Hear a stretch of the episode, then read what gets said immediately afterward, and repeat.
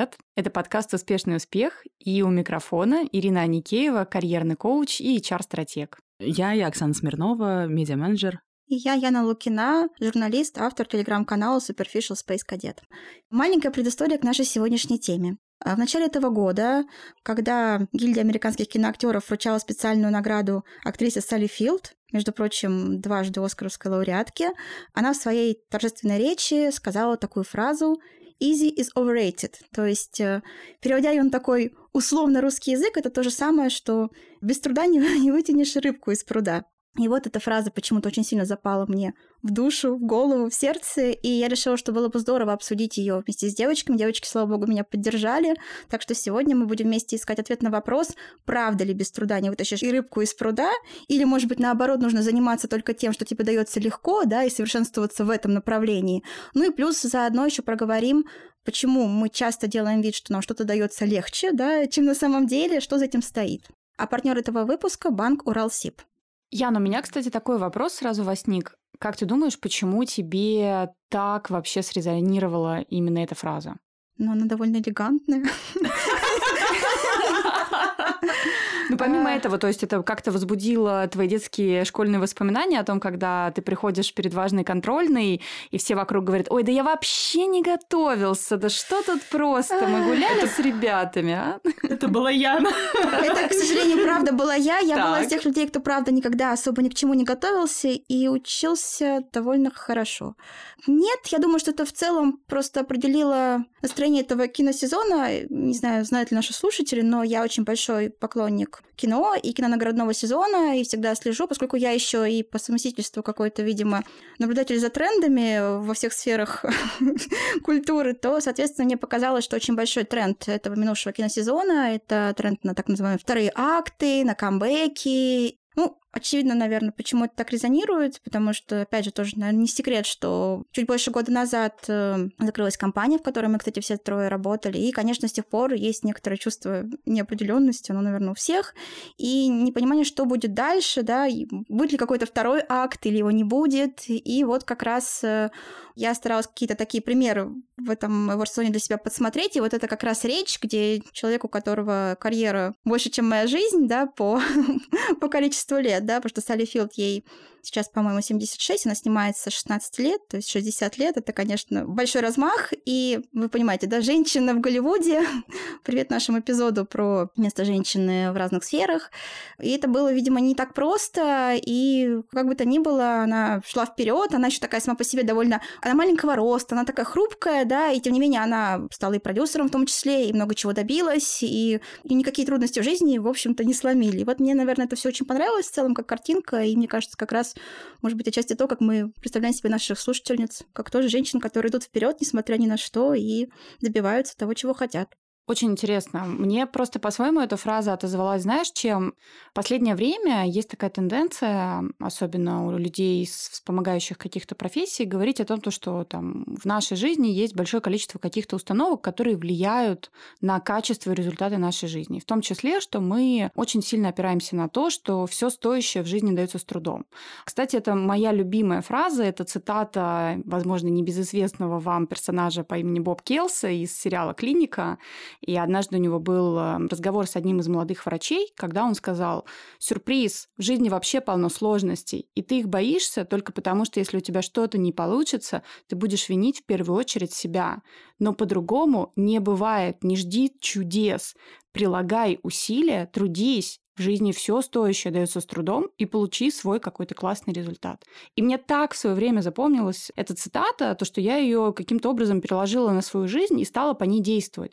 А потом в какой-то момент вдруг, когда отовсюду посыпались, знаете, вот эти фразы «откройся изобилию», «успех – это легко», «все классное может прийти очень легко и неожиданно», я правда стала думать на тему того, что не является ли моя собственная установка каким-то ограничением для меня.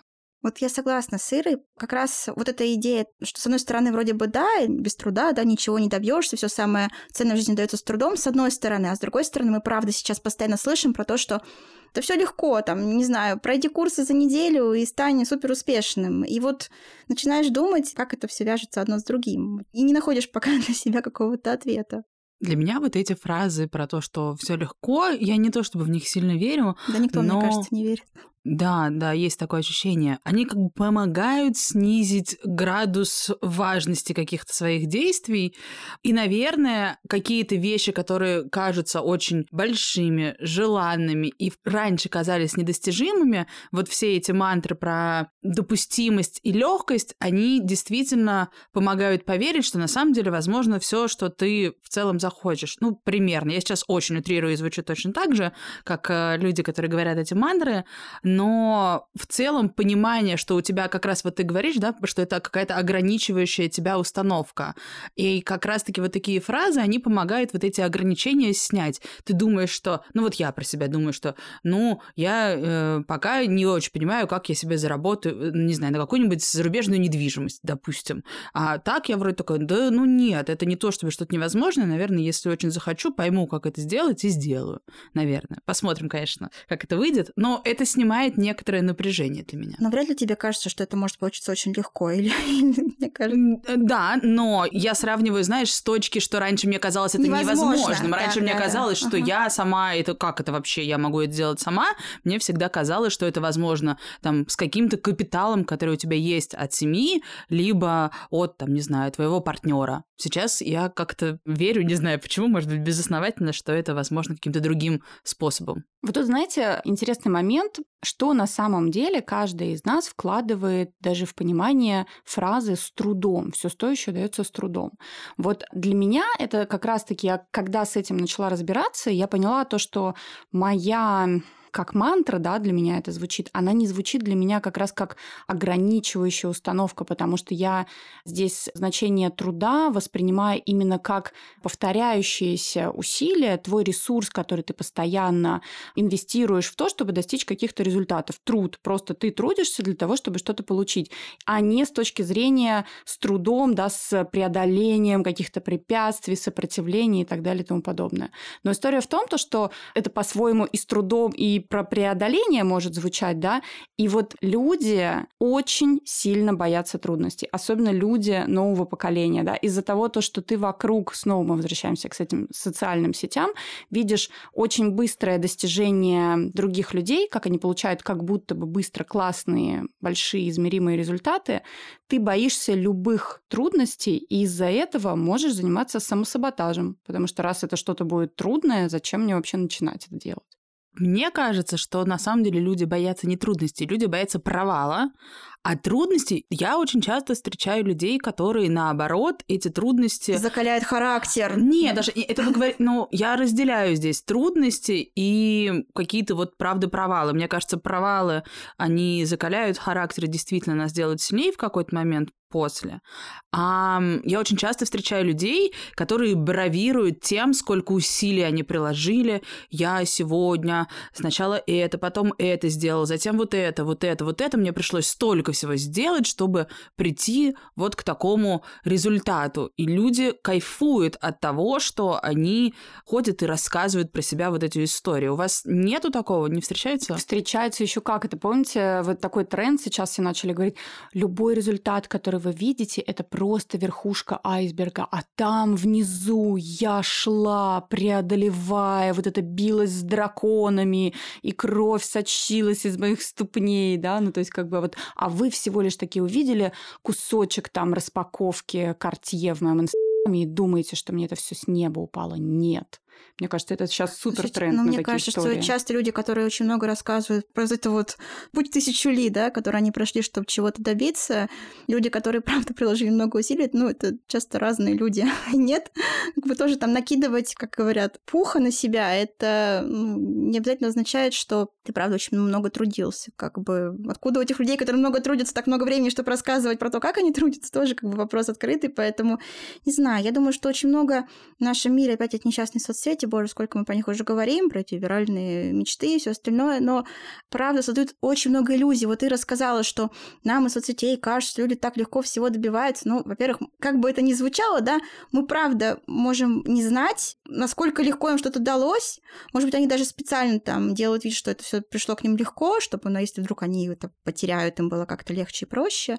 Это первое, да, и сразу же отсюда же мысль, что Господи, как же много мы друг для друга создаем разных вот ограничивающих установок, границ, рамок, сами того, может быть, не замечая, да, может быть, мы тоже там для кого-то создаем эффект э, какой-то очень, например, там легкой, простой, понятной жизни, да, но это же не означает, что эта жизнь такая и есть у каждого из нас. Вот это, конечно, мне кажется, что важно всегда в голове держать, это как бы ты — это ты, другой человек — это другой человек, ты никогда не знаешь, что у него в голове, ты никогда не знаешь, что у него за плечами, и я понимаю, что такой, конечно, совет супер фиговый каких-то проповедников, да, но правда, вот надо только, мне кажется, ориентироваться на себя и точно не на других людей. Вот это вот, мне кажется, единственное, что поможет, потому что только ты начинаешь вот сравнивать, ни к чему хорошему это все не приведет. А я вот, кстати, хочу поддержать эту мысль, и мне не кажется она такой очевидной. Я вот не то чтобы из каждого утюга ее слышу, и я себя часто в последнее время нахожу именно вот в этом напоминании себе, что да, ты, во-первых, не знаешь, что у человека на самом деле происходит,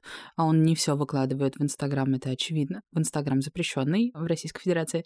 И да, ну, нет смысла вообще себя с кем-то сравнивать и начинать себя. И вот это, да, наверное, когда вот эта фраза звучит как «начинать себя», кажется, что она прописная истина, но в ней, правда, очень много сейчас прям можно ее себе повторять. И раз уж мы заговорили про мантры, то вот эту, наверное, я бы выбрала себе как какую-то постоянную ежедневную. Кстати, можно пример приведу? Присматривала недавно батлы Оксимирона на Версусе. Помните, было такое развлечение у молодежи лет цать назад? И как раз у него были соперники, у него были разные уровни соперники, в том числе довольно слабые, наверное, там на его фоне, да, и вот как раз в одном из таких своих вот выступлений он ну, я не буду, естественно, это все рэпом зачитывать, уж извините, но просто перескажу, что он, как у него там такая мысль, что, мол, ты такой слабый мой соперник, что, по сути, я мог бы сильно даже не напрягаться. Я мог бы выйти там, я бы тебя размазал за три секунды. Но я-то сражаюсь не с тобой, я сражаюсь с собой. И у меня за плечами большой опыт, и я не собираюсь всем этим пренебрегать жертву только потому, что у меня слабый соперник. И вот это как бы понятная мысль, да, что сражается человек с собой, именно сравнивает э, все с собой. У него батл-то на самом деле не с каким-то там своим, не знаю, дуэлянтом, вот, а именно с собой, своим опытом, там, и мне кажется, это очень сильно совпадает вот с этой мыслью про то, что не надо на самом деле себя с кем-то сравнивать и думать легче, сложнее, там, труднее. Choose your battle, как говорят англичане. Ну, ты знаешь, про сравнение я тут вот вспомнила, когда в HR ты работаешь с мотивацией персонала, ты опираешься всегда на две теории. Есть теория ожиданий, есть теория угу. справедливости. И они между собой очень тесно связаны. Значит, теория ожидания, она построена на том, что у человека, у сотрудника есть представление о том, что затраченные им усилия приведут ведут к определенному ожидаемому и желаемому результату. Затем у этого человека возникает надежда на вознаграждение в зависимости от этих результатов. И потом у него возникает потребность в валентности удовлетворение или неудовлетворение, которое возникает после того, как ты получил результат и получил вознаграждение от этого результата. Это называется теория ожиданий, да, когда вот мы что-то ждем, на что-то рассчитываем, и потом оно либо происходит по нашему сценарию, либо не происходит по нашему сценарию и работает на нас или нет. А теория справедливости, она основана на этой же теории, только дополненной на том, что мы затем сравниваем себя свои результаты и вознаграждение этих результатов с другими людьми вокруг. И когда мы начинаем видеть, что они потратили меньше усилий, при этом получили какие-то другие результаты и получили, как нам кажется, лучшее вознаграждение, вот здесь возникает основной конфликт. И как мне кажется, когда мы говорим об этой установке, без труда не вытащишь рыбку из пруда, все стоящее дается с трудом, мы можем столкнуться с тем, что мы-то по-своему считаем то, что мы приложили это x количество усилий, и поэтому наш результат должен быть вот таким, и он должен быть вознагражден вот так. А в жизни происходит как-то по-другому. Тебе вдруг за это не дают Оскар, ты не получаешь мировое господство, как ты рассчитывал, да? И а вообще ты вдруг... поднялся с постели утром. Уж да. можно было бы, как говорится. Ты 60 лет потратил, там, я не знаю, на свою карьеру в кино, и только спустя это время, да, там получил свою какую-то первую серьезную награду, а кто-то снялся там в самом первом фильме в 19, и вдруг тоже к нему пришла какая-то слава и успех. Ну, все что угодно, да, там, я не знаю, ты работаешь на какой-то интересной работе за X рублей в месяц, открываешь Инстаграм, а там кто-то встал с постели, и на него, как тебе кажется, падает миллион рублей за это действие. Да? То есть вот здесь вот и скроется наш основной конфликт, когда мы не понимаем, а правда, сколько я своих усилий затрачиваю, и насколько они честно вознаграждаются, справедливо вознаграждаются. Мне не так услышалась э, драматичность всего этого конфликта. Мне показалось, что она как раз-таки в том, что мы обсуждали до этого. Если ты себя не сравниваешь с кем-то другим, то все более-менее окей. Как только ты начинаешь себя сравнивать, и, только... и вот, наверное, поэтому поэтому, кстати, в компаниях не принято, принято, наоборот, просить людей не разглашать свои зарплаты, чтобы люди не начинали себя сравнивать. Короче, как будто бы опять мы возвращаемся к пункту не сравнивать себя с другими. Слушайте, а это невозможно, потому что вот. ты все равно сегодня ты видишь это повсюду. Я хотела сказать, что такое чувство, что наши ожидания вообще на самом деле формируют другие люди. Вот в этом, наверное, какой-то есть немножко парадокс, да, потому что все равно мы, даже если мы там максимально себя, может быть, дистанцировали, да, и мы вот не смотрим на чужой творческий путь, двигаемся по своему, все равно мы же откуда должны взять какие-то идеи, там, я не знаю, условно, там, денежного, да, характера или какого-то другого, все равно, мне кажется, нас чуть-чуть влияет, ну, чуть-чуть. Оно не чуть-чуть, чуть это сильно нарратив, влияет, хорошо, в котором ты живешь, ты не можешь его, понимаешь, игнорировать. У меня тут две мысли, можно скажу? Во-первых, мы немножко, мне кажется, закопались в сравнение, да, что все таки я хочу, чтобы мы поговорили про то, трудиться ли сильно или все таки сделать акцент на другом. И вторая мысль, она связана, мне кажется, в целом про культуру. Вот Ира проговорила, что кто-то 30 лет э, работает только потом, возможно, получает какой-то там заслуженный условный успех, да, а кто-то вот сыграл свою первую роль, получил там Оскар. Вообще, я думаю, что тут есть некоторая связь с тем, что культура в целом заточена на молодость. У нас есть культ юности, он в целом существует. И не знаю, помните ли вы или нет, но было такое время, когда существовало что-то вроде стереотипа в нашей среде, которая такая издательском модная, что если ты до 25 лет ничего не добился, то ты уже ничего не добьешься, да, а до 25 лет понятно, что ну, мало кто вам скажет, что я там прошел невероятный сложный путь. Понятно, что, наверное, каждый чувствует, что он прошел невероятный путь, да, но путь, условно, если ты пришел работать 20 лет, а в 25 ты уже какой-то невероятный топ, да, и путь, когда ты начал в 20, а вот в 40 наконец-то получил свое вожделенное кресло, это немножко все таки разные пути, да, разные дистанции.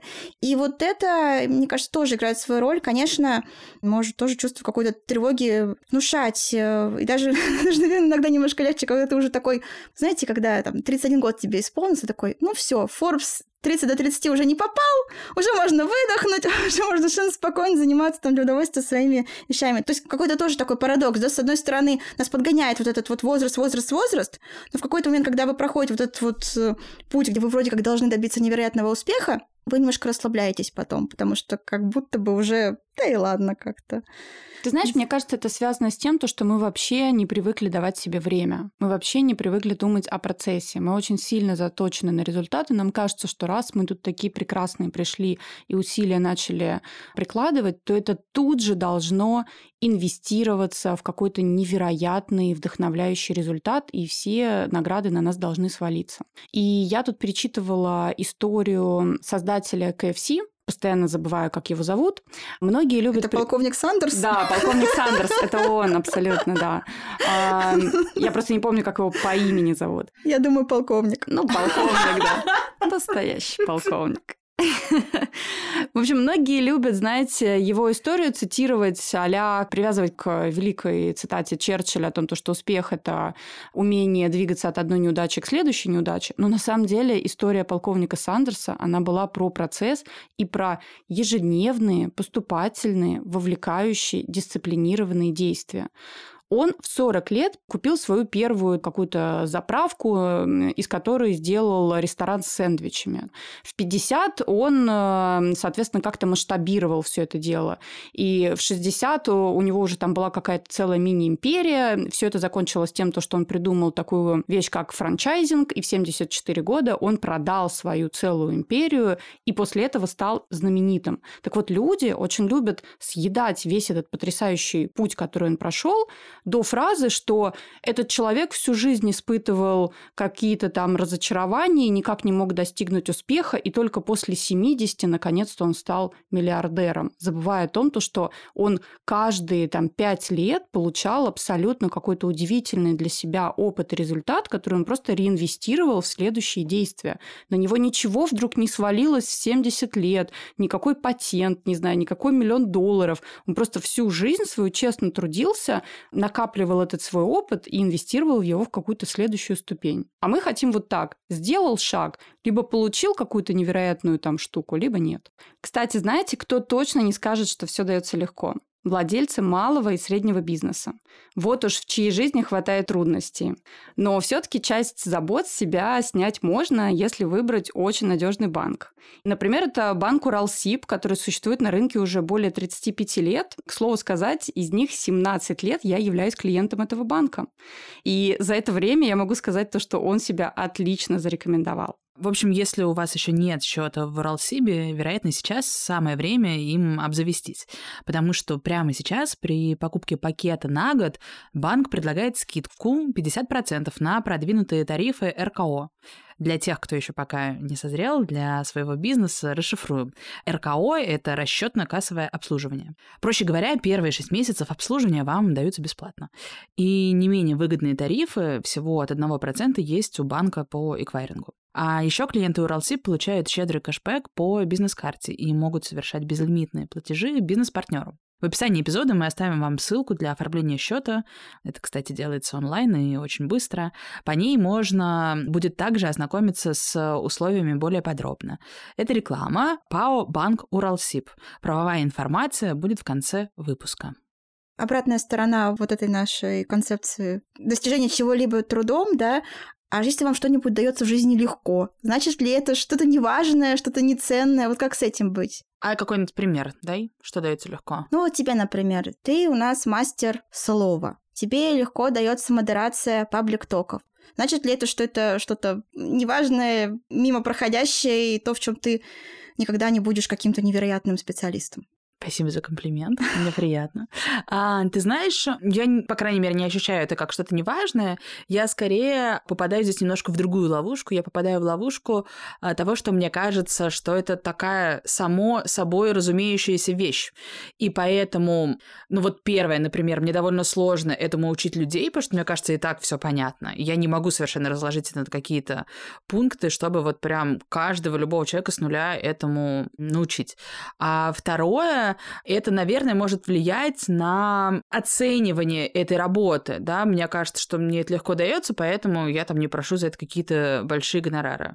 Как мне это еще мешает? Я думаю, что, наверное, это не должно мешать. Наверное, как раз-таки нужно в какой-то момент своей жизни узнать хорошо все эти свои сильные стороны и подумать, ну а почему бы мне не этим зарабатывать себе на жизнь? Возможно, если бы я, не знаю, еще раньше в своей жизни стала модерировать какие-нибудь какие-нибудь паблик-токи, то, не знаю, я бы больше зарабатывала. Ну, кто знает. Я здесь хочу, кстати, ухватиться за мысль Оксаны про сильные стороны. Здесь все-таки дается легко и знать свои сильные стороны. Это два разных понятия. Не стоит смешивать теплое и мокрое знать свои сильные стороны, которые ты можешь реинвестировать в какие-то действия и просто быстрее получать значительные результаты, это не равно, что тебе это тоже будет даваться легко.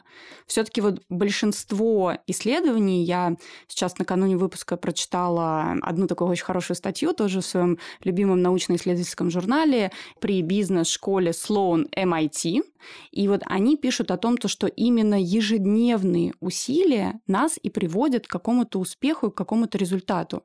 Просто история в том, то, что если ты хорошо знаешь свои сильные стороны, возможно, ты будешь больше получать удовольствие от этого процесса. Возможно, тебе не придется заниматься самосаботажем, прокрастинацией. Возможно, ты быстрее достигнешь каких-то этих результатов, и тебе не придется тратить еще дополнительные усилия, чтобы развивать в себе какие-то стороны, которые природы или еще какими-то факторами не изложены в тебе так хорошо. Да? Как говорил Альф, узнайте все то, что вы делаете плохо, и не делайте этого.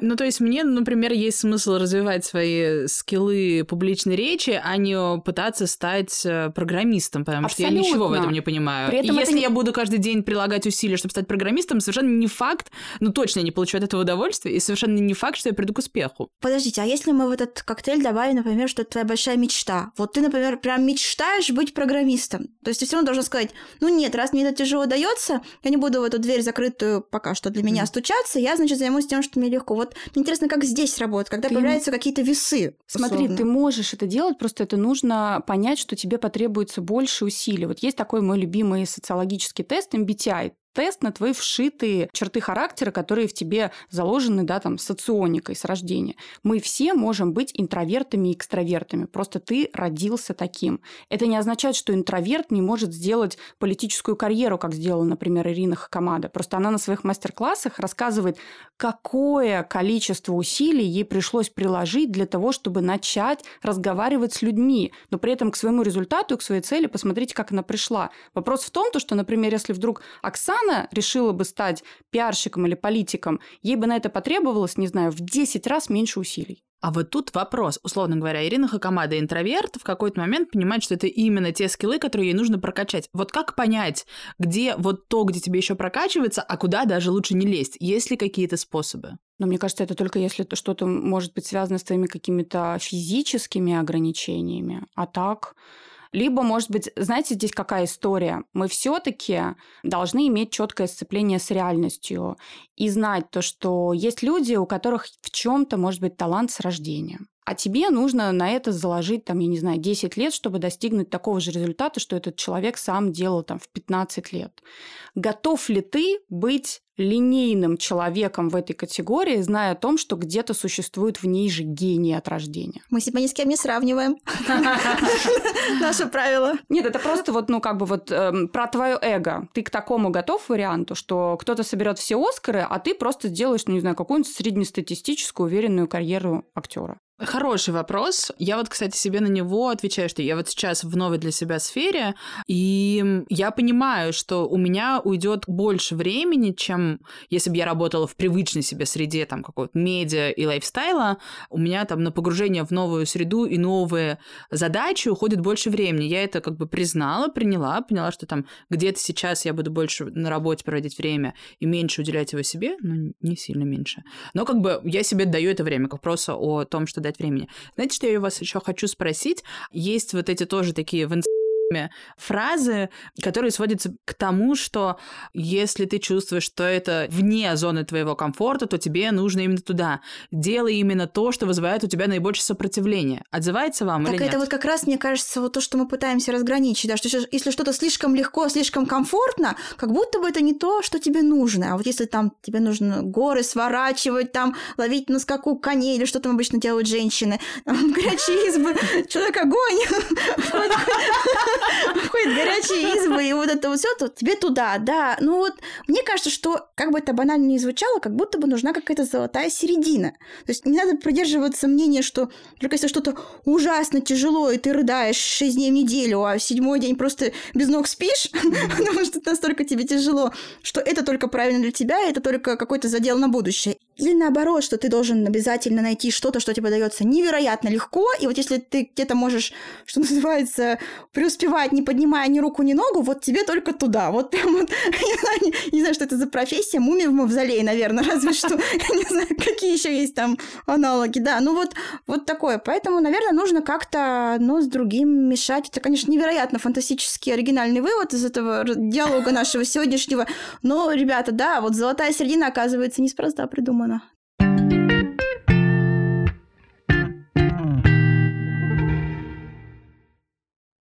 Правовая информация, как мы обещали, о рекламе ПАО «Банк Уралсиб».